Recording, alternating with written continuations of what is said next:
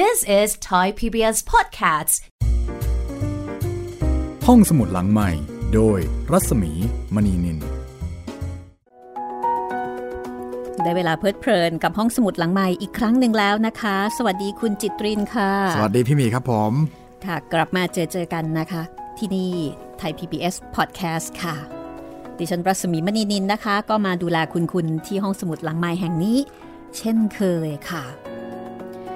ต้องบอกว่าเราเป็นห้องสมุดที่ยิ่งกว่าร้านสะดวกซื้อนะคะ สะดวกฟังมากๆ ไม่เคยปิด ไม่เคยติดเคอร์ฟิวเปิดตลอดเลย แล้วก็ในช่วงนี้ก็มีหลายช่องทางให้ใช้บริการด้วยนะคะ ตอนนี้ก็ช่องทางมากมายหลากหลายครับ ทั้งทางเว็บไซต์ thaipbspodcast.com ทางแอปพลิเคชัน Thai PBS Podcast ทางแอปพลิเคชันที่ให้บริการ podcast นะครับ Google Podcast Apple Podcast Podbean Spotify หรือว่าจะเป็นทาง YouTube นะครับ YouTube Channel Thai PBS Podcast ครับผม สะดวกทางไหนใช้ทางนั้นเลย แล้วถ้าเกิดว่าต้องการจะพูดคุย ทักทาย เสนอแนะความคิดเห็นหรือว่ารายงานผลการรับฟังนะคะแหมใช้คำว่าแจ้งผลการรับฟังดีกว่า เราเองก็อยากรู้เหมือนกันนะคะว่าคุณผู้ฟังเนี่ยฟังเราผ่านช่องทางไหนบ้าง แต่ไม่มีช่องทางธรรมชาตินะ ยังไงครับพี่ อ้าว แหมจะเล่นมุกซะหน่อยแป๊กเลย ช่องทางธรรมชาติของเรานี่หาฟังยากกว่าช่องทางไม่ธรรมชาติอีกนะครับพี่ ของเราเป็นช่องทางอิเล็กทรอนิกส์ เป็นส่วนใหญ่ ช่องทางธรรมชาติไม่นะคะ ยกเว้นแต่ว่าฟังจาก เอ่อเวลาที่เพื่อนหรือว่าคนในครอบครัวเปิด แล้วก็ชวนให้ฟังอย่างนี้อาจจะเรียกได้ว่าช่องทางธรรมชาติไหมอ๋ออย่างนั้นน่าจะได้นะครับพี่คือไม่ได้ฟังจากเครื่องของตัวเองอะอ๋่ะอแต่เราก็คาดหวังนะคะว่า หลังจากที่ฟังแบบนี้แล้วเนี่ยคุณคุณก็จะกลายมาเป็นสมาชิกใหม่ของบ้านสายทองของเรานะคะของห้องสมุดหลังใหม่ของเรา ซึ่งหลายท่านก็เป็นอย่างนั้นค่ะ แล้วก็เดี๋ยววันนี้นะคะ ในช่วงพักครึ่งเนี่ย ก็จะมีการตอบข้อความนะคะ แล้วก็มีคุณผู้ฟังครอบครัวหนึ่งเขียนมาคุยกับเราก็น่ารักมาก ๆ เลย เป็นเดี๋ยวครอบครัวเอาไว้เลยเหรอครับพี่ เป็นครอบครัวเลยโอ้โหแล้วก็เป็นวิธีเนี้ยค่ะที่ตอนแรกๆเนี่ยเอ่อก็มีสมาชิกในครอบครัวฟังครับ แล้วสมาชิกท่านอื่นๆ ก็สงสัยว่าเอ๊ะฟังอะไรกันนะเนี่ย ตอนหลังๆก็เลยมาฟังด้วยซะเลยนี่โดนป้ายยา เรียบร้อยค่ะ ฟังกันมีความสุข แล้วก็คุยกันเรื่องเดียวกันทั้งครอบครัวนะคะครับ นี่ก็เป็นอีกหนึ่งเป้าหมายหนึ่งนะคะ ของห้องสมุดหลังใหม่ค่ะ แล้วก็สำหรับวันนี้ก็เป็นเรื่องที่ยังคงฟังกันได้ทั้งครอบครัว แล้วก็คุยกันได้ทั้งครอบครัวนะคะ กับเทพนิยายกริมตอนที่ 16 ค่ะ จากฉบับของสำนักพิมพ์ Freeform นะคะวันก่อนได้คุยกับทางเจ้าสำนัก Freeform เจ้าสำนักแล้วเหรอครับพี่ ใช่ค่ะ เป็นนักเขียนชื่อดังคุณปลายพันแสงนะคะ ซึ่งเธอก็บอกว่าฉบับนี้เนี่ย เป็นฉบับ Original Version อ๋อ ไม่น่าล่ะ เพราะฉะนั้นบางเรื่องอาจจะฟังดูแปลกครับๆไปจากที่เคยฟังมา เพราะนั่นหมายถึงว่าอาจจะมีการดัดแปลงปรับเปลี่ยนนะคะ อย่างเช่น ตอนที่แล้วเจ้าชายกบ โอ้ ที่เคยฟังฟังมานี่ไม่ไม่เหมือนซะทีเดียว เออ อันนี้นี่แอนเขาเรียกว่าอะไรนะ anti romantic หรือว่า anti romantic อะปะมันมีคำนี้ไหมอยากใช้คำนี้จังเลย จริง ๆ ก็มีนะครับพี่ แต่ว่าเออเหมือนเจ้าชายกบใน original ที่เราอ่านไปเนี่ย มันโรแมนติกไงโรแมนติกแต่ว่าไม่รู้ตอนจบด้วยซ้ำไปนะพี่ว่าเอ้าสรุปเจ้าชายเจ้าหญิงแต่งงานกันหรือเปล่า รู้สึกว่าแต่งงานกันนะ แต่ว่ากระบวนการก่อนที่จะแต่งงานกันเนี่ยก็คือจุมพิตเอ่อ การจุมพิตหรือว่าจูบเนี่ยเป็นภาพจำที่ทำให้สาวๆ ทั้งหลายเวลาเห็นกบก็จะล้อกันไง ครับ จูบสิ เจ้าชายกบหรือเปล่า แต่ว่าในเวอร์ชันนี้นะคะ original เนี่ยไม่จูบนะคะ เคลี้ยงค่ะ เคลี้ยงแล้วตอนตอนจบก็คือไปเล่าเรื่องอ่าคุณสารถีแทน ผมก็งงครับว่าอ้าวแล้วยังไง ปรากฏว่าความโรแมนติกไปอยู่ที่สารถี ใช่ครับ หัวใจอกหัก ที่เจ้าชายกลายเป็นกบ ถึงกับต้องเอาเหล็กเนี่ยดามมาไว้ดามหัวใจไว้ โอ้ช่างเป็นความรักที่ล้ำลึกมากนะคะ อันนี้คือออริจิน l ลเวอร์ชันค่ะครับผมอ่าวันนี้เดี๋ยวเรามาฟังกันต่อนะคะกับเรื่องนกทองคใกล้จะจบแล้วครับพี่ The Golden Bird นะคะ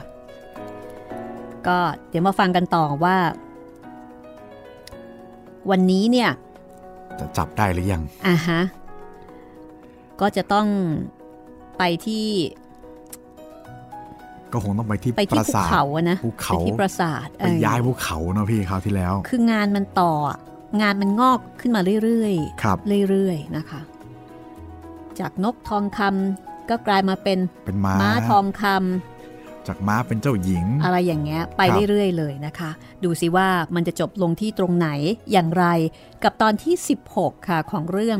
นกทองคำเทพนิยายกริมนะคะ จากการแปลของคุณปรวรรณทรงบัณฑิต ฟรีฟอร์มสำนักพิมพ์ค่ะ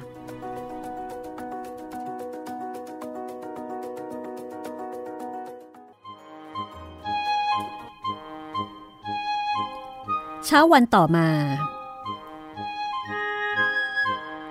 เมื่อเจ้าชายตื่นขึ้น มองออกไปนอกหน้าต่าง ก็พบว่าภูเขาทั้งลูกหายไปแล้ว เจ้าชายดีใจมาก รีบเข้าไปบอกกับพระราชา ว่าคำสั่งของพระองค์เป็นจริงแล้ว ไม่ว่าพระราชาจะพอใจหรือไม่ก็ตาม พระองค์ก็ต้องรักษาคำพูด และก็ต้องยอมยกพระธิดาให้กับเจ้าชาย จากนั้นทั้งสองคน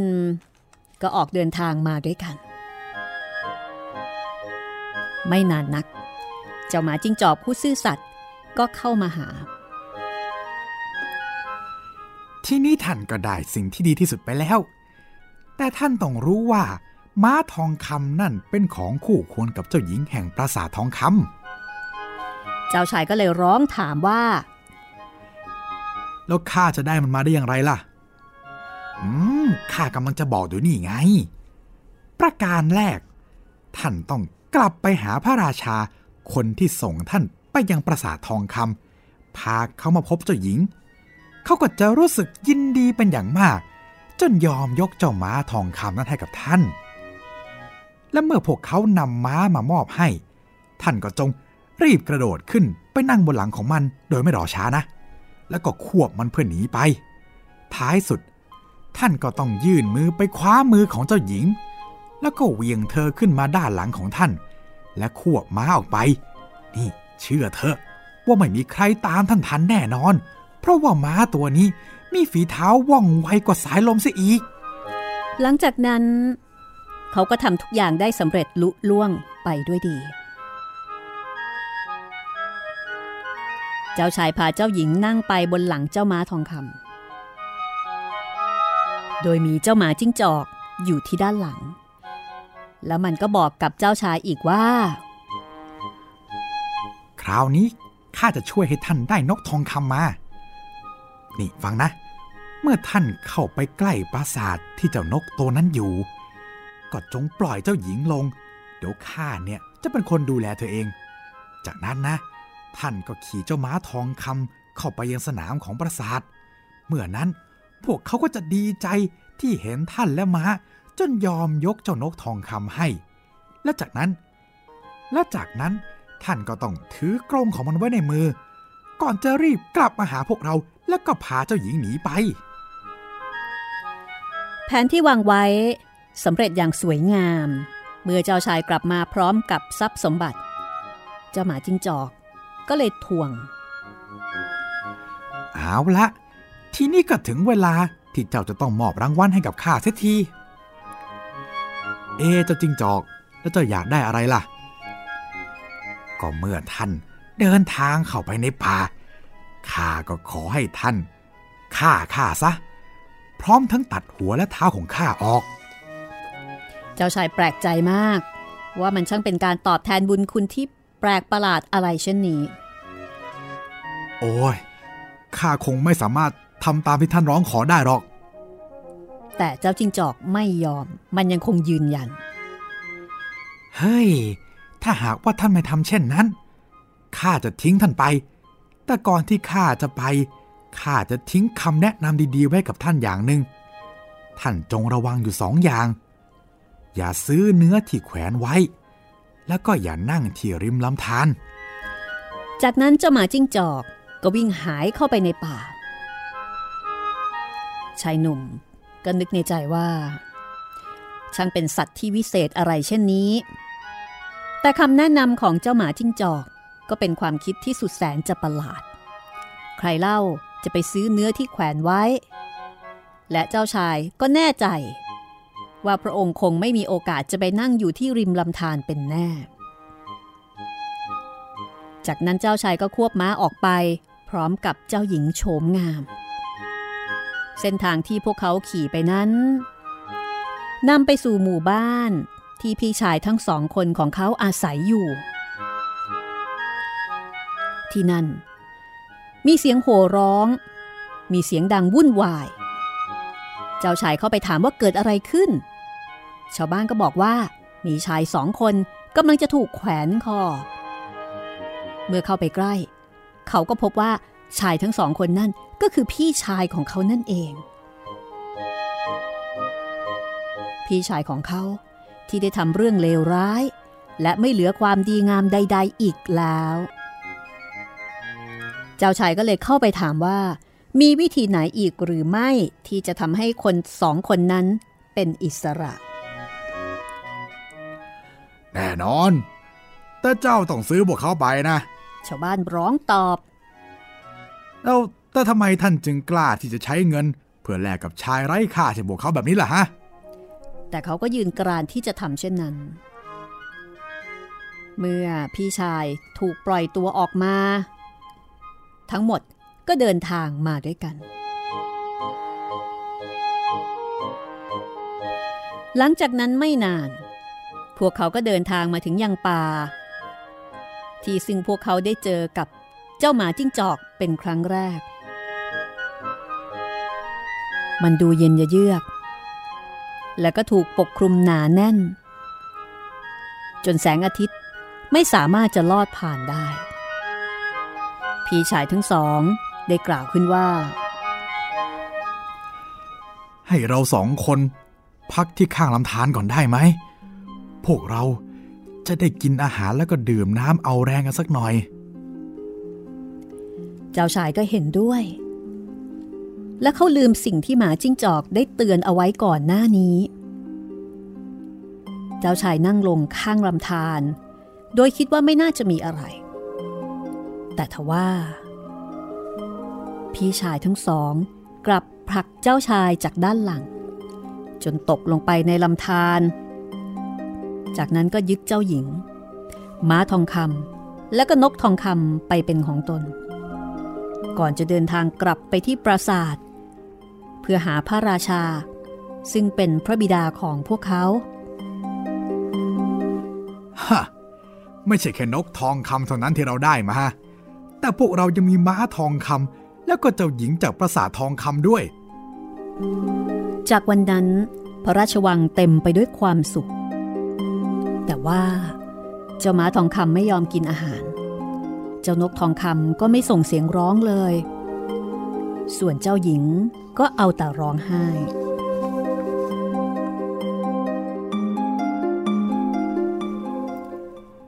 แต่ เจ้าชายองค์สุดท้อง ยังคงมีชีวิตอยู่ โชคดีมากที่ลำธารแห่งนั้นแห้ง คือน้ำน้อย แล้วก็แห้งขอด เจ้าชายตกลงไปบนตะไคร่น้ำนิ่มๆ จึงไม่ได้รับอันตรายใด ๆ แต่เจ้าชายก็ไม่สามารถจะลุกขึ้นได้อีกครั้ง ในยามคับขันเช่นนี้ เจ้าหมาจิ้งจอกผู้ซื่อสัตย์ก็ไม่ได้ทอดทิ้ง มันรีบวิ่งเข้ามาหา แล้วก็กล่าวตำหนิเจ้าชายที่ไม่ยอมเชื่อฟังคำตักเตือนของมันเฮ้ย แต่ข้าก็ทิ้งท่านไม่ได้อยู่ดีนั่นแหละ ข้าจะกลับมาช่วยท่านอีกที เมื่อถึงเวลากลางวัน จากนั้น มันก็บอกให้เจ้าชายคว้าหางของมันไว้ แล้วก็พาเขาเดินทางไปอีกครั้งหนึ่ง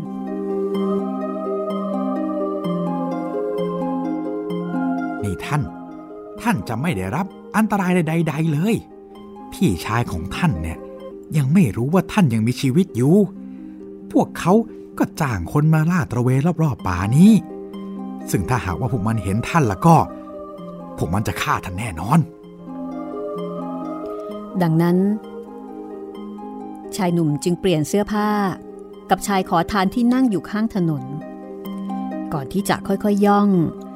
เข้าไปที่สนามหญ้าของพระราชวัง เพื่อไม่ให้ใครรู้ ว่า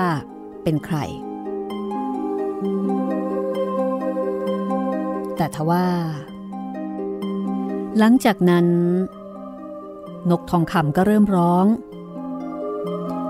ม้าทองคำก็เริ่มกินอาหาร ส่วนเจ้าหญิงโฉมงามก็หยุดร้องไห้ เรื่องต่างๆที่เกิดขึ้น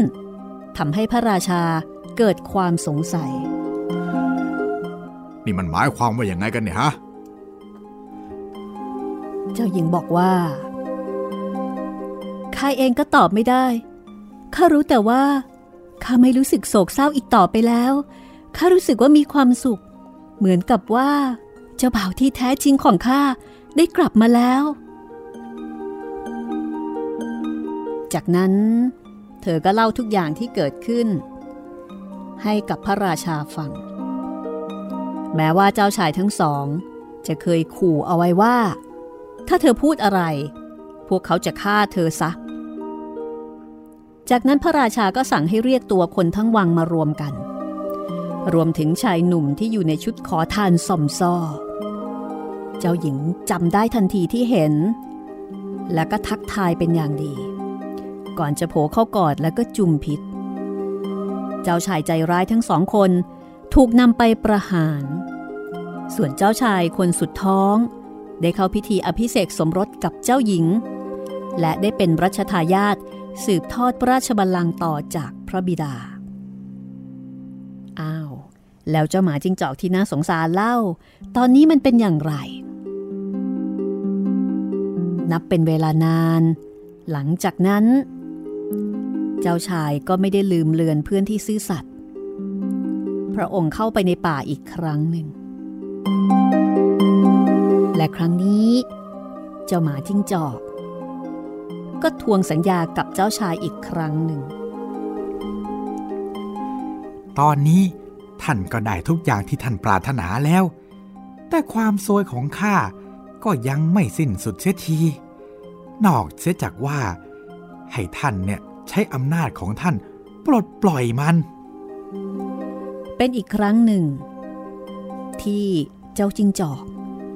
ขอร้องให้ฆ่ามันซะ แล้วก็ตัดหัวกับเท้าของมันออก ท้ายที่สุด เจ้าชายก็ต้องยอมทำตามที่หมาจิ้งจอกขอร้อง หลังจากนั้นไม่นาน ปรากฏว่า หมาจิ้งจอกก็กลายร่างเป็นคน และเขาก็คือพี่ชายของเจ้าหญิงผู้เลอโฉมนั่นเอง ผู้ซึ่งตอนนี้ได้รับการปลดปล่อยจากคำสาปร้าย ที่เขาโดนสาปเอาไว้มานานแสนนาน หลังจากนั้นก็ไม่มีสิ่งใดมาแผ่วพาน มีแต่การใช้ชีวิตอย่างมีความสุขไปตลอดกาลนาน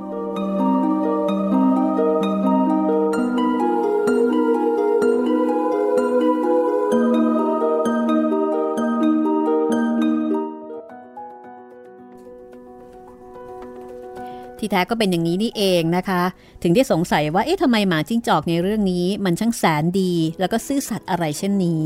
แสนดีมีน้ำใจ หารู้ไหมไม่ใช่หมาจิ้งจอกตัวจริงนะคะ เป็นเจ้าชายเหมือนกันบางพี่ที่โดนคำสาปก็คงโดนพร้อมกับเจ้าหญิงนะนะครับผม โดนแพ็คคู่ช่วงเดียวกัน นั่นก็คือเรื่องนกทองคำนะคะ The Golden Bird ค่ะ ก็จบไปแล้ว เรื่องนี้นี่คุณจิตรินเห็นประเด็นอะไรบ้างคะเอ่อจริงๆเห็นจะเรียกว่ายังไงดี เห็นก็ก็ไม่ถูกครับพี่แต่ว่าสังเกตแล้วกันครับ คือผมว่าเจ้าชายตอนแรกที่ไม่เชื่อหมาทิ้งจอกเนี่ย ผมก็ว่ามีเหตุผลนะพี่ เพราะว่าอยู่ดีๆ เราจะไปเชื่อำคนแปลกหน้าคนแปลกหน้ามันก็แปลกๆอยู่ แต่พอ เราเรารู้ว่าคนแปลกหน้าคนนี้มีเจตนาดีจริง ๆ แล้วเราค่อยเชื่อตอนท้ายอืมเหมือนประมาณว่าเขาน่าจะสอนให้ฟังหูไว้หู โดยผ่านเหตุการณ์พวกนี้มากกว่าพี่อืม เพราะว่าคนแปลกหน้าที่เจอเจอเนี่ยส่วนใหญ่ก็มักจะไม่ค่อยโอเคทั้งนั้นเลยในใช่เรื่องครับนะคะ และโดยเฉพาะอย่างยิ่งกับหมาจิ้งจอกครับ ซึ่งดูชั่วร้ายเจ้าเล่ห์แสนกลด้วย หมาจิ้งจอกตัวนี้ก็แหมคล้าย ๆ กับเป็น life coach เลย ประมาณนั้นครับพี่คอยแนะนำทุกอย่าง ก็ก็ต้องการจะช่วยน้องสาวของตัวเองด้วยนะครับเอ่อเจตนาตั้งต้นก็อาจจะเพื่อเหตุเหตุนี้ เลยต้องพึ่งพาคนบางคนก็เลยต้องบอกข้อดีข้อเสียในการเชื่อคำของเขาไปอือฮึและสุดท้ายก็ได้รับการปลดปล่อยสำหรับเรื่องต่อไปนะคะ มาอีกแล้วสามชิ้นอีกแล้ว เรื่องของเป้สะพายหลัง หมวกและแตรวิเศษ อันนี้เป็นเซตแบบพวกข้าวของเครื่องใช้ครับ ไม่มีสัตว์ครับ ไม่มีอย่างอื่นปนนะคะ มีแต่สิ่งไม่มีชีวิต เป้ หมวกแล้วก็แตรอ่าก็อันนี้ก็เดาไม่ถูกเลยพี่เดาไม่ถูกจะมาคืทอรงพอไหนเจอแบบเนี้ยไม่มีใครเดาถูกกันนะคะครับว่าตกลงมันจะเป็นยังไงกันแน่ครับเป็นการตั้งชื่อเรื่องที่น่ารักดี เรื่องของเป้หมวเป้กสะพายหลังอะหมวก แล้วก็แล้วก็แตรแตรวิเศษนะคะนั่นแสดงว่าเป้สะพายหลังนี่ก็มีมานานแสนนานแล้วนะ ครับผม ในบ้านเราเนี่ยเราอาจจะรู้สึกว่าเป้สะพายหลังนี่มันเป็นสิ่งใหม่ เพราะว่ามันมาจากทางทางตะวันตกครับของเราเนี่ยถ้าเก่าเนี่ยน่าจะเป็นลักษณะของย่าม ย่ามฉลอมอะไรพวกนี้ อะไรประมาณนั้นถ้าเป็นของที่เอ่อ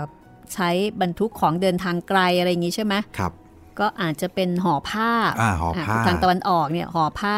แล้วก็ย่ามไม่ครับมีแค่นี้กระบุงตะกร้าอะไรก็ว่ากันไปครับ แต่ว่าอันนี้ของทางตะวันตกก็คือแสดงว่าเขาก็มีเป้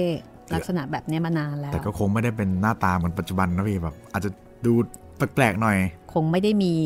ซิฟมีช่องใส่แล็ปท็อปอะไรแบบนี้ อาจจะมีช่องเดียวล้น ก็เดี๋ยวมาติดตามกันนะคะ ในช่วงต่อไปของห้องสมุดหลังใหม่ค่ะ เรื่องของเป้สะพายหลังหมวก แล้วก็แตรวิเศษ แล้วก็หลังจากนั้นนะคะ ถ้ามีเวลาถ้าทันเนี่ยๆครับผมเป็นเรื่องของคนบ้างค่ะอ๋อเรื่องของเฟร็ดและเคทอ่าเฟร็ดอันนี้ and เคทใช่ค่ะ อันนี้เป็นชื่อของสามีภรรยาผัวหนุ่มเมียสาวนะคะ ที่ชื่อเฟร็ดแล้วก็เคทครับ มาคุยเรื่องของสิ่งของก่อน แล้วเดี๋ยวค่อยไปตามด้วยเรื่องของคนนะคะ แล้วก็อย่างที่บอกเอาไว้ค่ะ เดี๋ยวมี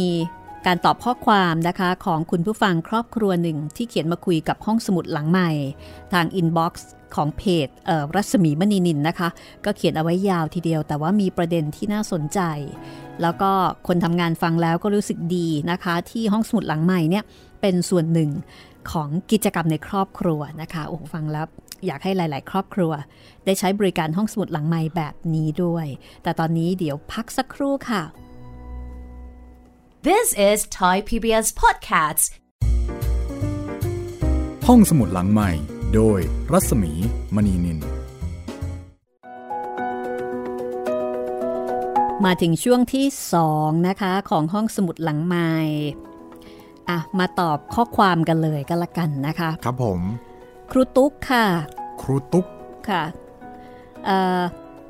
ครูตุ๊กคุมองมิตรสัมพันธ์อันนี้เป็นชื่อ Facebook นะคะ ครับผมinbox มาที่เพจรัศมีมณีนินบอกว่า สวัสดีค่ะ คุณรัศมีและคุณจิตรินครับผม สวัสดีครับ ครอบครัวเรารู้จักห้องสมุดหลังใหม่จาก podcast application ค่ะอืมแต่ไม่ทราบว่าเป็นแอปไหนเนาะครับผม เสียงชัดเจนดีมากค่ะ โดยเริ่มต้นจาก คุณแม่เริ่มฟัง Inside เพชรพระอุมาอ๋อเริ่มที่คุณแม่นะคะครับต่อมาก็ฟังไซอิ๋วพร้อมกับลูกชาย7ขวบ โอ้โหเจ็ดขวบ7ขวบก็น่าจะประมาณปสองประมาณนั้นครับพี่ฟังด้วยกันจนคุณพ่อสงสัย ว่าเอ๊ะ แม่ลูกฟังอะไรกัน จากนั้นคุณพ่อก็ตามมาฟังด้วยอีกคนค่ะครับ แล้วเราก็มีหัวข้อมาพูดคุยแลกเปลี่ยนความคิดกันตลอดเวลา จากเรื่องไซอิ๋วผ่านตัวละครแต่ละตัวอืมเยี่ยมเลยค่ะ คุณแม่คะคุณแม่บอกว่าเอามาเป็นประเด็นในการพูดคุย ไม่ว่าจะเป็นพระถังเอ่อพระถังซัมจั๋งเฮงเจีย ตือโป้ยกาย เง็กเซียนฮ่องเต้ เอามาเมาส์เอามาคุยกันต่อนะคะครับแล้วก็บอกว่าเรื่องนี้ดีสำหรับการฟังเป็นครอบครัว แล้วนำมาพูดคุยต่อค่ะ นี่เรียกว่าใช้ประโยชน์จากห้องสมุดหลังใหม่คุ้มค่ามากเลยค่ะ ครับ คุณแม่ฟังมาเรื่อยๆ ฟังเรื่องผีของครูเหมจบแล้ว โอ้โห ใช้ได้เลยนะคะครับผมเพราะว่า 100 ตอนใช่ไหมคุณจิตรินหนึ่งร้อยสิบห้าตอนมาครับพี่ จากนั้นก็ฟังโรงแรมผีอืมเรื่องนี้ก็แนะนำนะสำหรับสายผี ครับผม โอเป็นผีที่โหดอะแล้วก็ ถึงอกถึงใจมากเลยนะคะจองถ้าชอบความสยองล้างจองผลาญเออจองล้างจองผลานสุดๆเลยครับ ตอนนี้ฟังครูบ้านนอกค่ะครูบ้านนอกอืมเก่านิดนึงครับนะคะผมแต่ว่าเรื่องนี้คลาสสิก ส่วนลูกชายฟังนิทานนายทองอินอ๋อไฮดี้ไฮดี้ครับ และตอนนี้ก็ฟังนิทานกริมม์ค่ะอ๋อตามตามวัยเนาะฟังคือฟังตามความสนใจครับ แล้วก็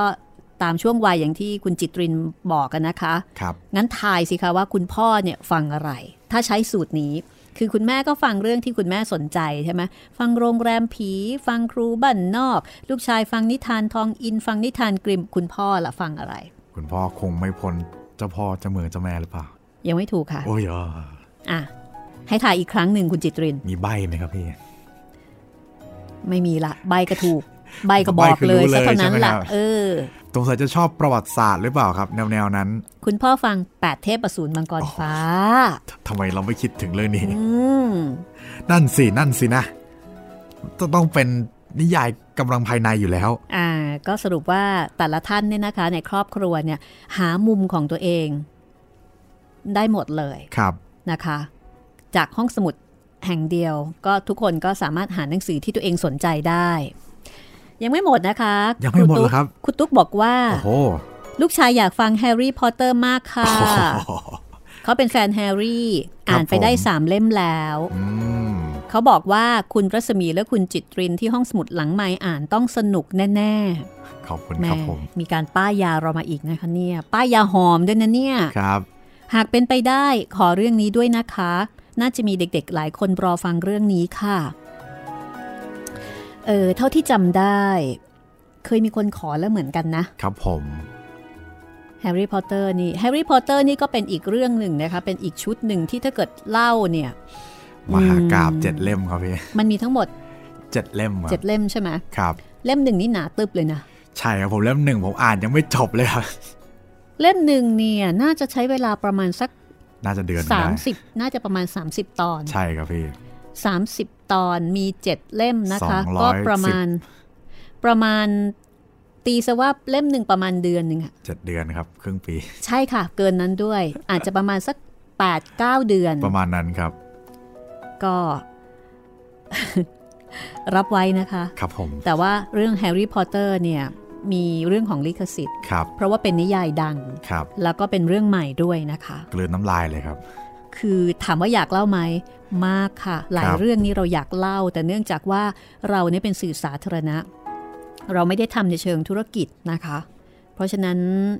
เรื่องลิขสิทธิ์เนี่ยบางทีก็เป็นปัญหาของเราเหมือนกัน แล้วก็ยุคนี้ที่ไม่เหมือนสมัยก่อนนะคะ ยุคนี้เนี่ยเอ่อเรื่องของลิขสิทธิ์ค่อนข้างจะเข้มข้นนะคะ เพราะฉะนั้นก็ขอเวลา แต่รับไว้พิจารณานะคะคุณครับคุณครูตุ๊กคะแล้วก็ขอบคุณมากนะคะที่เขียนมาแชร์ประสบการณ์การใช้บริการห้องสมุดหลังใหม่ ที่ใช้กันแบบทั้งครอบครัวเลยนะคะ เผื่อว่าอาจจะเป็นแรงบันดาลใจให้กับหลาย ๆ ครอบครัวนะคะ ชักชวนให้คนในครอบครัวเนี่ยมาใช้บริการห้องสมุดหลังใหม่ด้วยก็บอกช่องทางการรับฟังแล้วก็ช่องทางการติดต่อกันอีกสักครั้งดีไหมคะ ครับผม ก็สำหรับ ช่องทางการรับฟังนะครับ ทางเว็บไซต์ thaipbspodcast.com แอปพลิเคชันไทย PBS Podcast แอปพลิเคชัน Podcast นะครับ มี Apple Podcast Google Podcast Podbean แล้วก็ Spotify ครับผม แล้วก็ทาง YouTube นะครับ YouTube Channel Thai PBS Podcast ครับส่วนถ้าเกิดว่าต้องการติดต่อนะคะ inbox มาได้ที่เพจ Thai PBS Podcast แล้วก็เพจของดิฉันเองรัศมีมณีนิน หรือว่าทิ้ง comment เอาไว้นะคะ ในคลิปแต่ละคลิปของ YouTube ที่คุณได้ฟังค่ะ เอาล่ะทีนี้มาถึงเรื่องต่อไปของเรานะคะ เรื่องของเป้สะพายหลัง หมวก และแตรวิเศษค่ะ ถ้าพร้อมแล้ว เราไปติดตามกันเลย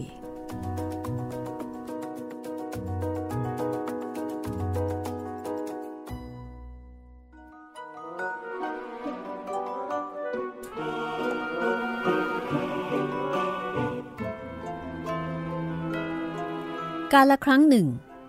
มีสามพี่น้องซึ่งมีฐานะยากจน แล้วก็กำลังจนลงจนลง ทุกวันทุกวัน จนกระทั่งในที่สุด ก็ไม่เหลืออะไรให้กินประทังชีวิตแม้แต่อย่างเดียว จนมาก วันหนึ่งสามพี่น้องก็เลยปรึกษากันว่าเฮ้ย พวกเราจะอยู่กันแบบนี้ต่อไปไม่ได้แล้วล่ะ ออกไปตายเอาดาบหน้าดีกว่า ด้วยเหตุนี้ พวกเขาจึงออกเดินทางแสวงโชค แต่ทว่า เมื่อเดินทางมาได้ระยะหนึ่ง ผ่านท้องทุ่งนาสีเขียวมาหลายตอนหลายแห่ง ก็ยังไม่เจออะไรดีๆ ตามที่หวัง วันหนึ่ง พวกเขาเดินทางมาถึงป่าใหญ่ ซึ่งใจกลางของมันมีเนินเขา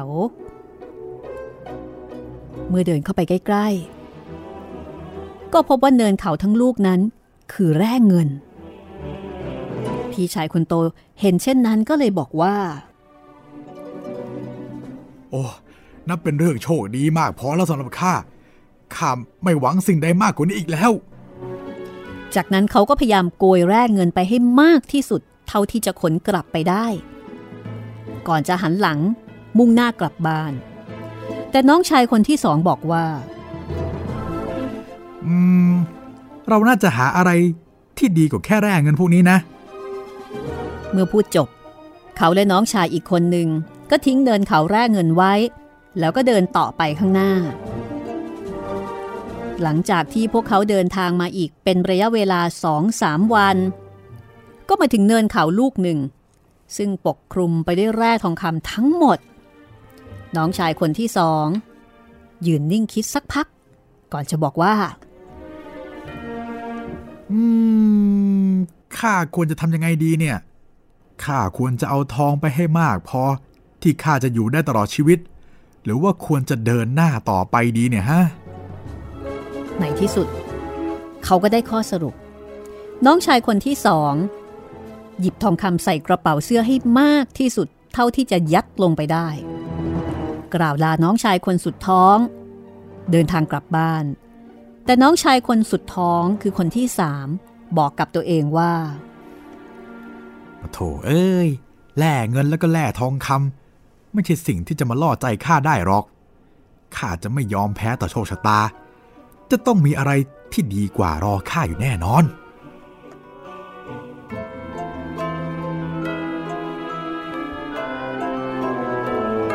จากนั้นเขาก็ออกเดินทางต่อ เดินทางมาได้สามวัน มาถึงป่าที่มีขนาดใหญ่โต ใหญ่โตกว่าป่าที่เพิ่งเดินผ่านมาซะอีก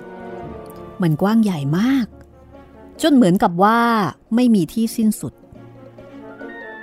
เมื่อเดินเข้าไปข้างใน ก็ไม่สามารถจะหาอาหารกินหรือว่าหาน้ำมาดื่มได้ทำให้เขาใกล้จะอดตายเต็มทีเขาปีนขึ้นไปบนต้นไม้ เพื่อจะดูว่า พื้นที่ของป่าแห่งนี้ สิ้นสุดที่ตรงไหน แต่ทว่าสิ่งที่เขาเห็นกลับมีเพียงแค่ยอดไม้เท่านั้น เขาจึงค่อยๆไต่กลับลงมาข้างล่าง ความหิวทำให้ทรมาน เขาคิดถึงอาหารเฮ้ยข้าอยากได้อาหารดีๆ สักมื้อหนึ่งเหลือเกิน และเมื่อเขาลงมาถึงข้างล่าง เขาก็เจอกับเรื่องประหลาด นั่นก็คือ มีโต๊ะตัวหนึ่งเต็มไปด้วยอาหารวางอยู่ใต้ต้นไม้กำลังส่งกลิ่นหอมยั่วยวน อย่างน้อยเวลาเช่นนี้ข้าก็ได้พรตามที่หวัง และไม่จำเป็นต้องถามว่า ใครนำอาหารเหล่านี้มาให้ หรือว่าใครเป็นคนปรุงอาหาร เขาเดินเข้าไปใกล้ๆ แล้วก็เริ่มกินอาหารอย่างอร็ดอร่อย จนความหิวโหยของเขาหายไป เมื่อกินอิ่มแล้ว เขาก็เริ่มคิดว่า อืม มันคงไม่ดีเท่าไหร่นะ ถ้าเราจะทิ้งผ้าปูโต๊ะผืนนี้ไว้ในป่าเนี่ย เขาจึงพับมันอย่างดี แล้วก็ใส่ลงในกระเป๋า จากนั้นก็เริ่มออกเดินทางต่อจนกระทั่งเวลาเย็น เมื่อความหิวเข้าโจมตีเขาอีกครั้งหนึ่ง เขาจึงคิดว่า น่าจะลองเอาผ้าปูโต๊ะผืนนั้น ออกมาพิสูจน์ดูอีกสักครั้ง จากนั้นก็ดึงมันออกมาปู ก่อนจะพูดว่า ข้าขออธิษฐาน ขอให้มีอาหารดีๆ ปรากฏขึ้นมาในบัดนี้ ไม่นาน เมื่อคำพูดสุดท้าย หลุดออกมาจากปากของเขา อาหารหน้าตาน่ากินหลายต่อหลายจานก็มาวางอยู่เต็มผ้า โอ้โห เท่าที่ข้าเห็นตอนนี้ ไม่ว่าข้าอยากจะกินอะไรข้าก็ได้กิน ตอนนี้ข้าได้ครอบครองสิ่งที่มีค่ามากกว่าแร่เงินและทองคำเสียอีก ตอนนี้เขารู้แล้วว่า ผ้าผืนนี้คือผ้าปูโตวิเศษ แต่เขาก็ยังไม่พอใจ ในการที่จะกลับบ้านพร้อมกับผ้าวิเศษ แค่เพียงผืนเดียวชายหนุ่มตัดสินใจเดินทางต่อไปเพื่อแสวงโชคข้างหน้า เย็นวันหนึ่ง ในป่าที่รกร้าง เขาเจอคนเผาถ่านหน้าตามอมแมมกำลังปิ้งมันฝรั่งอยู่ที่หน้าเตาเผา เพื่อเป็นอาหารเย็น ชายหนุ่มก็เลยเอ่ยทักทาย สายยันสวัสดิ์ท่านขนพา นี่ท่าน ท่านอยู่คนเดียวในที่แบบนี้ได้ยังไงกันฮะ โอ้ยวันนี้ก็เหมือนวันอื่นๆนั่นแหละ ทุกๆเย็นข้าจะกินมันฝรั่งเป็นอาหาร ถ้าท่านไม่รังเกียจเนี่ย ก็มากินกับข้าก็ได้นะ อืม ขอบใจมาก แต่ข้าคงจะไม่รบกวนท่านหรอก ท่านคงไม่ได้คาดคิดว่าจะมีแขกมา แต่หากว่าท่านไม่รังเกียจเนี่ย ข้าขอเชิญท่านมาเป็นแขกของข้าจะดีกว่า เอา แล้วท่านจะเอาอาหารมาจากไหนกัน ข้าก็ไม่เห็นว่าท่านจะนำอะไรติดตัวมาด้วย และถึงแม้ว่าท่านจะเดินไปตามทาง ไม่ว่าจะทางไหนก็ตาม สองชั่วโมงท่านก็คงไม่เจอใคร แล้วก็คงไม่มีใครเอาอะไรมาให้ท่านได้หรอก คนเผาถ่านก็สงสัย เพราะไม่เห็นว่าจะถืออะไรมาด้วยเลย แล้วทำไมถึงจะเชิญ ให้มาเป็นแขกงงชายหนุ่มก็เลยบอกว่า ยังไงก็แล้วแต่ข้ารับรองว่ามันจะเป็นงานเลี้ยงอย่างยอดเยี่ยม และก็จะมีแต่อาหารซึ่งท่านไม่เคยได้ลิ้มลองมาก่อนแน่นอน จากนั้นเขาก็หยิบผ้าปูโต๊ะออกมาจากเป้สะพายหลังก่อนจะปูลงกับพื้น แล้วก็พูดขึ้นว่า เจ้าผ้าปูโต๊ะ จงเสกอาหารให้ข้าเดี๋ยวนี้ทันใดนั้นเองก็มีเนื้อตุนเนื้อย่างกำลังร้อนๆเหมือนกับเพิ่งจะออกมาจากห้องครัว เพิ่งจะออกมาจากเตา ปรากฏขึ้นมาบนผ้า คนเผาถ่านจ้องมองอย่างตกตะลึง เขาไม่ได้รีรอให้เชิญเป็นครั้งที่สอง เขาปรีเข้าไปกินอาหารพวกนั้น อย่างเต็มปากคำแล้วคำเล่าคำใหญ่ขึ้นเรื่อยๆ เมื่อพวกเขากินอาหารเสร็จ อิ่มหนำสำราญแล้ว คนเผาถ่านก็ยิ้มแล้วก็บอกว่าแหม่เอาอย่างนี้ดีกว่าข้าพอใจกับผ้าปูโต๊ะของท่านมาก มันคงไม่เลวเลยถ้าหากว่าจะมีมันไว้ในเวลาที่อยู่ป่าเนี่ย ซึ่งก็เป็นที่ที่คงจะหาอาหารรสเลิศไม่ค่อยจะได้เท่าไหร่ดิข้าขอต่อรองกับท่านก่อนแล้วกัน ที่มุมตรงโน้นน่ะ มีเป้ทหารใบหนึ่งแขวนอยู่ มันดูเก่าๆ แล้วก็ไม่ค่อยสวยเท่าไหร่หรอก แต่มันมีคุณสมบัติพิเศษ ข้าคงไม่มีโอกาสจะได้ใช้มันอีกต่อไปแล้ว ข้าจะยกให้ท่านเพื่อแลกกับผ้าปูโต๊ะผืนนี้ก็แล้วกัน เดี๋ยวก่อนท่าน ประการแรกเลยนะ ข้าจะต้องรู้ก่อนว่าคุณสมบัติพิเศษของมันคืออะไร ชายหนุ่มก็ย้อนถามคนเผาถ่าน เอาละเอาละข้าจะบอกท่านก็ได้ ถ้าหากว่าท่านเคาะมันด้วยมือ จะมีทหารยศในสิบโทคนหนึ่งกับทหารอีกหกคน พร้อมกับดาบแล้วก็ปืนคาบศิลา ปรากฏกายออกมา หากท่านปรารถนาสิ่งใด พวกเขาก็จะช่วยท่านจนสำเร็จ อืม ถ้าอย่างนั้นก็ได้ ข้ายินดีแลกกับท่าน จากนั้นเขาก็ส่งผ้าปูโต๊ะให้กับคนเผาถ่าน ก่อนจะปลดเป้ใบนั้นลงมา จากตะขอที่ห้อยมันไว้ เหวี่ยงมันขึ้นบ่าแล้วเตรียมตัวออกเดินทาง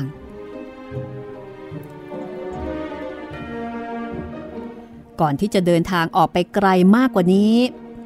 เขาก็อยากทดสอบเป้วิเศษ ก็เลยเคาะ ทันใดนั้นเอง ก็มีทหารเจ็ดคนปรากฏตัวขึ้นต่อหน้าเขา ผู้ที่มียศนายสิบโท ได้กล่าวกับเขาว่า เจ้านายของข้า มีอะไรให้พวกข้ารับใช้หรือนี่พวกเจ้าจงเดินแถวกลับไปหาคนเผาถ่านเดี๋ยวนี้ แล้วก็เอาผ้าปูโต๊ะวิเศษนั้นกลับมาให้ข้าชายหนุ่มร้องสั่ง เหล่าทหารก็หมุนตัวไปทางซ้าย แล้วก็เดินออกไป ใช้เวลาไม่นาน พวกเขาก็เอาผ้าปูโต๊ะมาจากคนเผาถ่านสำเร็จ โดยที่ยังไม่ทันได้พูดอะไรสักคำจากนั้นเขาก็สั่งให้เหล่าทหารเนี่ยกลับเข้าไปที่เดิม แล้วก็ออกเดินทางต่อ โดยหวังว่าตัวเองคงจะได้พบกับความโชคดีมากกว่านี้ในวันข้างหน้า เมื่อถึงเวลาที่พระอาทิตย์ตกดิน เขาก็เดินไปพบกับคนเผาถ่านอีกคนหนึ่ง ซึ่งกำลังเตรียมอาหารเย็นของตัวเองอยู่หน้ากองไฟ นี่นี่มากินด้วยกันไหมข้ามีมันฝรั่งกับเกลือ แต่ไม่มีเนยหรอกนะ มานั่งด้วยกันกินกับข้าสิชายหนุ่มปฏิเสธ โอ้ยไม่ดีกว่า ข้าว่าตอนเนี้ยท่านน่าจะมาเป็นแขกของข้ามากกว่านะ จากนั้นก็เหมือนเดิมก็นำผ้าปูโต๊ะออกมาปู ไม่นาน อาหารหน้าตาน่ากินก็ปรากฏขึ้นมาจนเต็มผืนผ้า พวกเขาดื่มกินกันอย่างมีความสุข หลังจากกินอาหารหมดแล้ว คนเผาถ่านก็บอกว่าอ้ายอิ่มอิ่มอิ่มเออนี่พนม บนม้านั่งทางโน้นน่ะ มีหมวกเก่าๆอยู่ใบหนึ่งมันเป็นของวิเศษนะ ถ้าหากว่าท่านสวมมันแล้วก็ถอดมันออกไว้เหนือหัว ก็จะมีปืนใหญ่ 12 กระบอกปรากฏออกมาทีละกระบอกกระบอก แล้วก็ยิงทุกอย่างที่ขวางหน้า เท่ากับว่าต่อจากนี้ก็ไม่มีใครสามารถทำร้ายทันได้อีกแล้ว แต่บวกใบเนี่ยมันไม่มีประโยชน์กับข้าอีกต่อไปแล้วละข้าเลยจะขอแลกมันกับผ่าปูโต๊ะของท่าน โอ้ยข้าตกลง ชายหนุ่มก็คว้าหมวกใบนั้นไป แล้วก็ทิ้งผ้าปูโต๊ะเอาไว้ให้กับคนป่าคนนั้น แต่ก่อนที่เขาจะออกเดินทางไปไกล เขาก็เคาะไปที่เป้สะพายหลัง สั่งให้ทหารกลับไปเอาผ้าปูโต๊ะคืนมาอีกครั้ง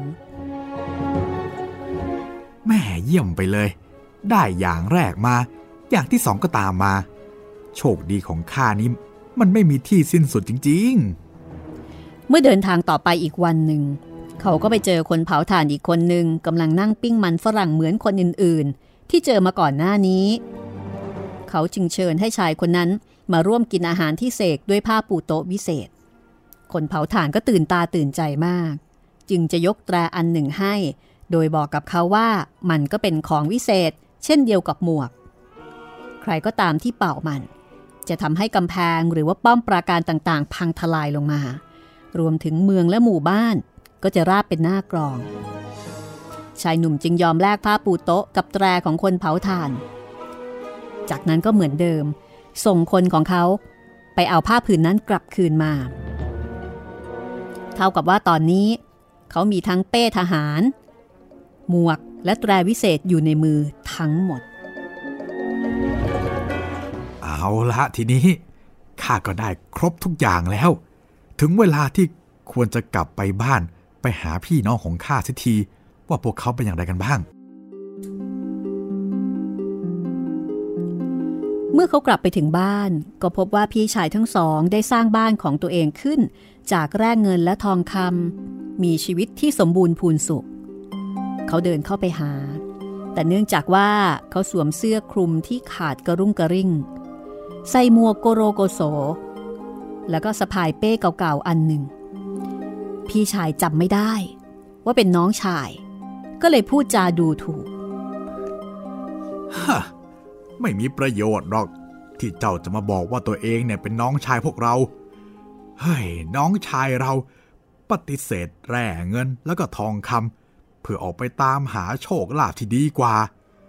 ซึ่งเขาเนี่ยจะต้องกลับมาอย่างหรูหรา แล้วก็ยิ่งใหญ่เหมือนดังพระราชา ไม่ใช่ยาจกกระจอกกระจอกแบบเจ้าแน่นอน จากนั้นพี่ชายทั้งสอง ก็ไล่ชายหนุ่มออกไปให้พ้นประตูบ้าน เขาโกรธมาก เคาะไปที่เป้สะพายหลังของตัว ทันใดนั้นก็มีผู้ชาย 50 คนปรากฏกายขึ้นต่อหน้า ยืนเรียงกันเป็นหมู่อย่างพร้อมเพรียง เขาสั่งให้ไปล้อมบ้านพี่ชายไว้ ส่วนชายอีกสองคนก็ไปหักกิ่งของต้นฮาเซล มาตีพี่ชายทั้งสองคน จนกว่าพวกเขาจะรู้ว่า ชายหนุ่มผู้นี้เป็นใคร ขณะถูกตีนั้น พี่ชายร้องเสียงดังโหยหวน จนชาวบ้านพากันวิ่งมาดู และพยายามจะช่วยเหลือ แต่ก็ไม่สามารถต่อสู้กับพวกทหารเหล่านั้นได้ ในที่สุดเมื่อพระราชาของดินแดนแห่งนี้ได้ยินเรื่องราวทั้งหมดรู้สึกไม่พอใจ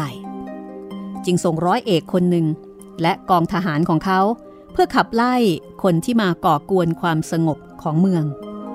แต่ชายหนุ่มเจ้าของเป้ เรียกคนออกมาเพิ่ม เพื่อสู้กับนายทหารและกองทัพของพระราชา จนแตกกระเจิงกลับไป พร้อมกับเลือดที่ออกเต็มจมูก พระราชาจึงกล่าวขึ้นว่าเฮ้ยไอ้หนมพเนจรคนนี้ จะต้องเลิกก่อกวนเสียที วันต่อมา พระราชาส่งกองทหารที่มีจำนวนมากกว่าเดิม ไปต่อสู้กับชายหนุ่ม แต่ก็ยังไม่สามารถทำอะไรเขาได้อยู่ดี เพราะว่าชายหนุ่มก็เรียกคนออกมาช่วยมากกว่าเดิม และเพื่อจะต่อสู้กับคนที่มากกว่าและรวดเร็วกว่าทุกครั้ง เขาดึงหมวกของตัวเองลงมาที่ใต้ชายเสื้อสองครั้ง ทันใดก็มีปืนใหญ่ ออกมาระดมยิงใส่คนของพระราชา กองทหารของพระราชาถูกโจมตีพ่ายแพ้ไป เอาละเอาละ ข้าจะไม่ยอมสงบศึก จนกว่าพระราชาจะยอมยกพระธิดาให้เป็นเมียของข้า แล้วก็ยินยอมให้ข้าเนี่ย ปกครองอาณาจักรของเขา เขายื่นข้อเสนอนี้ต่อพระราชา พระองค์จึงไปบอกกับพระธิดาว่าฮ้ยมันเป็นเรื่องน่าลำบากใจจริงๆ ข้าไม่สามารถทำอะไรได้ นอกจากทำตามที่เขาบอก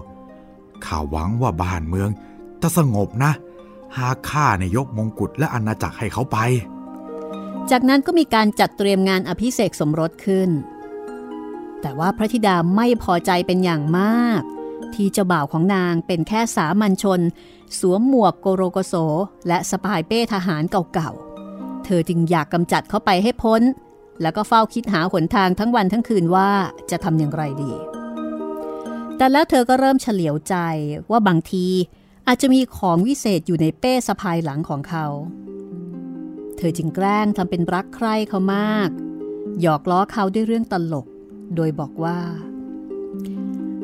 การนั่งสวดมนต์อยู่ข้างๆ เป้สะพายหลังหน่าเกลียดใบนี้ มันจะไม่เหมาะสมกับท่านเอาซะเลยข้านี่ละอายใจแทนท่านจริง ๆ โถที่รัก เป้สะพายหลังใบนี้เป็นสมบัติล้ำค่าของข้าเลยนะ นับตั้งแต่ที่ข้าเนี่ย ได้มันมาครอบครองข้าก็ไม่เคย นึกกลัวสิ่งใดบนโลกนี้อีกเลยเนี่ย จากนั้นเขาก็แสดงให้เธอดูว่ามันวิเศษอย่างไร เธอซบลงที่ซอกคอของเขา ราวกับว่าจะจุ่มพิษ แต่ที่จริงแล้วมันคือกลลวง เธอค่อยๆ ปลดเป้ออกมาจากหัวไหล่ของเขา แล้วก็วิ่งหนีไปพร้อมกับมัน และเมื่ออยู่ตามลำพัง เธอก็ตบลงไปที่เป้ ออกคำสั่งกับเหล่าทหารให้ไปนำตัวสามีของเธอไปที่พระราชวัง พวกเขาทำตามที่เธอสั่ง จากนั้นเธอก็เรียกทหารออกมาเพิ่ม แล้วสั่งให้ไล่ชายหนุ่มออกไปจากดินแดนแห่งนี้ พวกเขาคงจะทำสำเร็จ เพียงแต่ว่า ชายหนุ่มยังมีหมวกวิเศษอยู่กับตัว ทันทีที่มือของเขาเป็นอิสระจากการโดนมัด เขาก็ดึงหมวกตัวเองออกมาจากหัวสองครั้ง ทันใดนั้นปืนใหญ่ก็ยิงใส่กลุ่มทหารจนหมด ในที่สุด เจ้าหญิงก็ต้องคุกเข่ายอมแพ้ แล้วก็กล่าวขอโทษเขา โดยให้คำมั่นสัญญาว่า เธอจะทำตัวดีขึ้น เขาดึงตัวเธอให้ลุกขึ้นแล้วก็ยอมยุติ จากนั้นมาเธอก็แซงทำดีกับเขาแล้วก็ทำเหมือนว่า รักเขามากขึ้น ซึ่งเขาเองก็หลงเชื่อ จนวันหนึ่งเผลอบอกความลับว่า ถึงแม้จะไม่มีเป้ใบนี้ แต่ก็จะไม่มีใครมาทำอันตรายเขาได้ ตราบใดที่เขายังมีหมวกเก่าๆใบนี้อยู่ เมื่อเธอรู้ความลับนี้ เธอก็เฝ้ารอจนกระทั่งเขาเข้านอน ก่อนจะขโมยเอาหมวกไป แล้วก็ไล่เขาออกไปที่ถนน แต่ว่า เขายังเก็บแตรเอาไว้กับตัวเอง ด้วยความโกรธอย่างสุดขีด เขาจึงเป่ามันทำให้กำแพงและป้อมปราการทั้งหมด รวมถึงอาคารบ้านเรือนในเมือง และหมู่บ้านพังทลายลงมา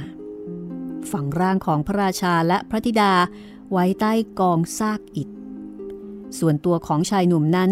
กลับไม่ได้รับอันตรายใด ๆ และยังคงเป่าแตรต่อไปจนบ้านทุกหลัง พังทลายลงมาจนหมด จากนั้นเป็นต้นมา ก็ไม่มีใครต้านทานเขาได้ เขาจึงขึ้นเป็นพระราชาและปกครองดินแดนทั้งหมด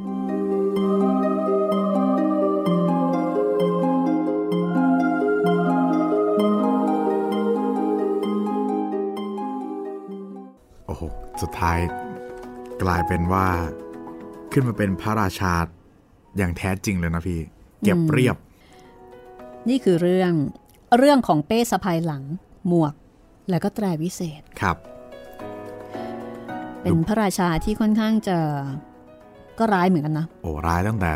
ตั้งแต่ตอนที่แลกของกับเขาใช่ แล้วก็ส่งทหาร ไปเก็บของตัวเองไปคืน เออ เรื่องนี้บอกอะไรกับเราคะมีข้อสังเกตอะไรบ้าง น่าคิดทีเดียวนะคะ หรือว่า เขาอาจจะต้องการบอกกับเราว่า การจะเป็นผู้ยิ่งใหญ่ ผู้ยิ่งใหญ่หรือผู้ปกครองเนี่ยบางครั้งก็ต้องเป็นคนโหดเหี้ยมอย่างนั้นหรือเปล่า อืม อาจจะเป็นคล้ายๆ ไม่ได้สอนให้เราเป็นอย่างนี้ แต่ให้เตือนสติเราว่า อย่าให้เป็นคนแบบนี้หรือเปล่าครับพี่ อันนี้ไม่แน่ใจเหมือนกันนะครับรู้แต่ว่า รู้แต่ว่าพออ่านไปเนี่ย เราก็สงสารคนเผาถ่านใช่ไหมใช่ครับพี่ สงสารเขาว่าไม่เขาน่เคยมีของวิเศษ ใช่ แล้วเขาก็แลกมันอย่างเป็นธรรม ไม่น่าเจออะไรแบบนี้ แล้วก็ถูกหักหลังคือถูกโกงนั่นเอง ใช่ครับพี่ ถูกปล้นไม่ใช่ถูกโกง ถูกปล้นนะถูกปล้นไปดื้อๆเลยนะคะ ครับ และในที่สุดชายผู้นี้ก็ได้ขึ้นเป็นพระราชา แล้วก็ปกครองดินแดนทั้งหมด และหลังจากที่ฝังร่างของพระราชากับพระธิดาเอาไว้ใต้กองซากอิฐ ก็ยังเป่าต่อไปอีก จนกระทั่งบ้านทุกหลังเนี่ยพังทั้งลงมาจนหมดเลยระเนระนาดเออทั้งๆที่คนเหล่านั้นก็เป็นคนปกติธรรมดาใช่ไหมครับ ที่ไม่ได้รู้เรื่องรู้ราวอะไร คือเหมือนกับว่าจะต้องเอาให้ยอมจนราบคาบเลย แล้วก็หลังจากนี้นี่ข้าก็จะเป็นพระราชาและพวกเจ้าจะต้องยอมตกอยู่ภายใต้อำนาจของข้าเผด็จการน่าดูเลยนะพี่มากมากๆเลยทีเดียวนะครับ อันนี้คือสิ่งที่เราเห็นนะแล้วก็เมาส์มอยกัน หลังจากที่ได้ฟังเด็ก ๆ แล้วก็คุณพ่อคุณแม่มองเห็นประเด็นอะไรบ้าง ก็ลองพูดคุยกันดูนะคะครับและนี่ก็คือหนึ่งในหนังสือเทพนิยายกริมค่ะ เรื่องราวที่ก็ไม่ได้บอกกับเรานะคะ ว่าดีหรือไม่ดีครับ มันก็คือเรื่องราวว่าคนคนหนึ่งทำแบบนี้แล้วก็ได้แบบนี้ แล้วก็เป็นแบบนี้ ก็อยู่ที่ผู้อ่านจะพิจารณานะคะ สำหรับตอนต่อไปนะคะ เรื่องของเฟร็ดและเคทค่ะเฟร็ดและเคสเรื่องของผัวหนุ่มเมียสาว ก็เก็บเอาไว้ตอนต่อไปนะคะครับผมติดตามกันได้ที่นี่ห้องสมุดหลังใหม่ แต่วันนี้หมดเวลาแล้วค่ะ เราสองคนลาไปก่อนนะคะ สวัสดีครับ สวัสดีค่ะ